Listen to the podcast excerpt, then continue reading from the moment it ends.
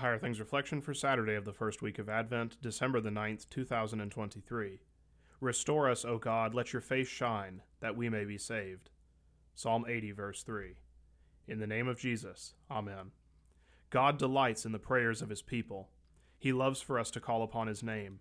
If we are honest, it seems like we usually pray only when we are in desperate need.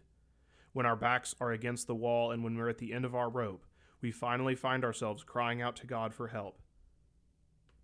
And you know what? God delights in the prayers of his people.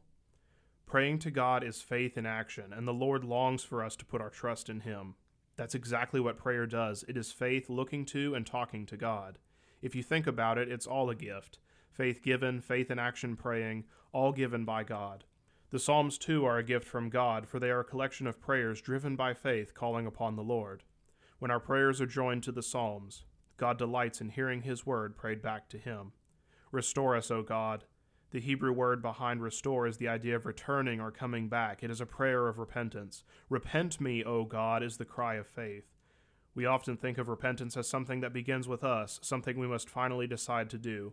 Repentance begins with God. It is a work He begins in us. In other words, repentance is God's gift to you.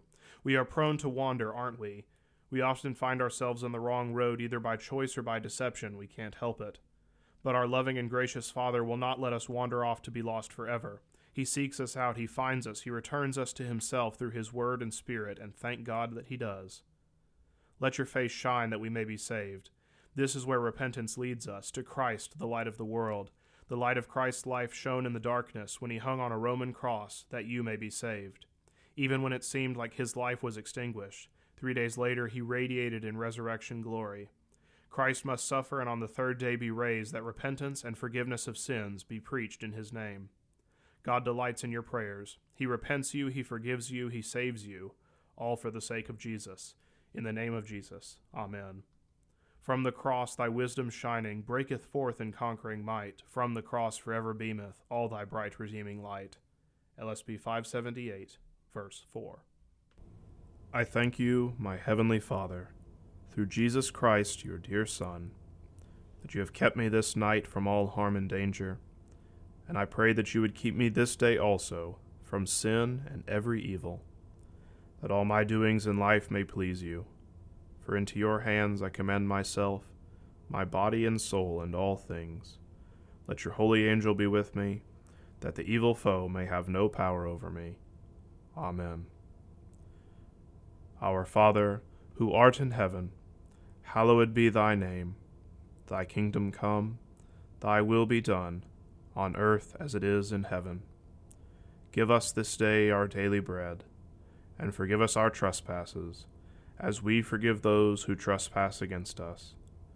And lead us not into temptation, but deliver us from evil. For thine is the kingdom, and the power, and the glory, for ever and ever. Amen.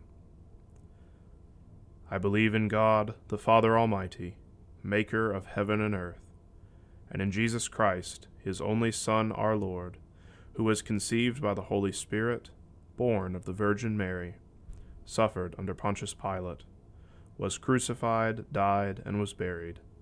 He descended into hell. The third day he rose again from the dead. He ascended into heaven, and sits at the right hand of God the Father Almighty. From thence he will come to judge the living and the dead. I believe in the Holy Spirit, the holy Christian Church, the communion of saints, the forgiveness of sins, the resurrection of the body, and the life everlasting. Amen. Reverend Dr. Alfonso Espinosa examines the three estates and vocation to help you see how to take up God's greatest call, showcasing God's light through you and into the world. Faith that Shines in the Culture, now available from Concordia Publishing House.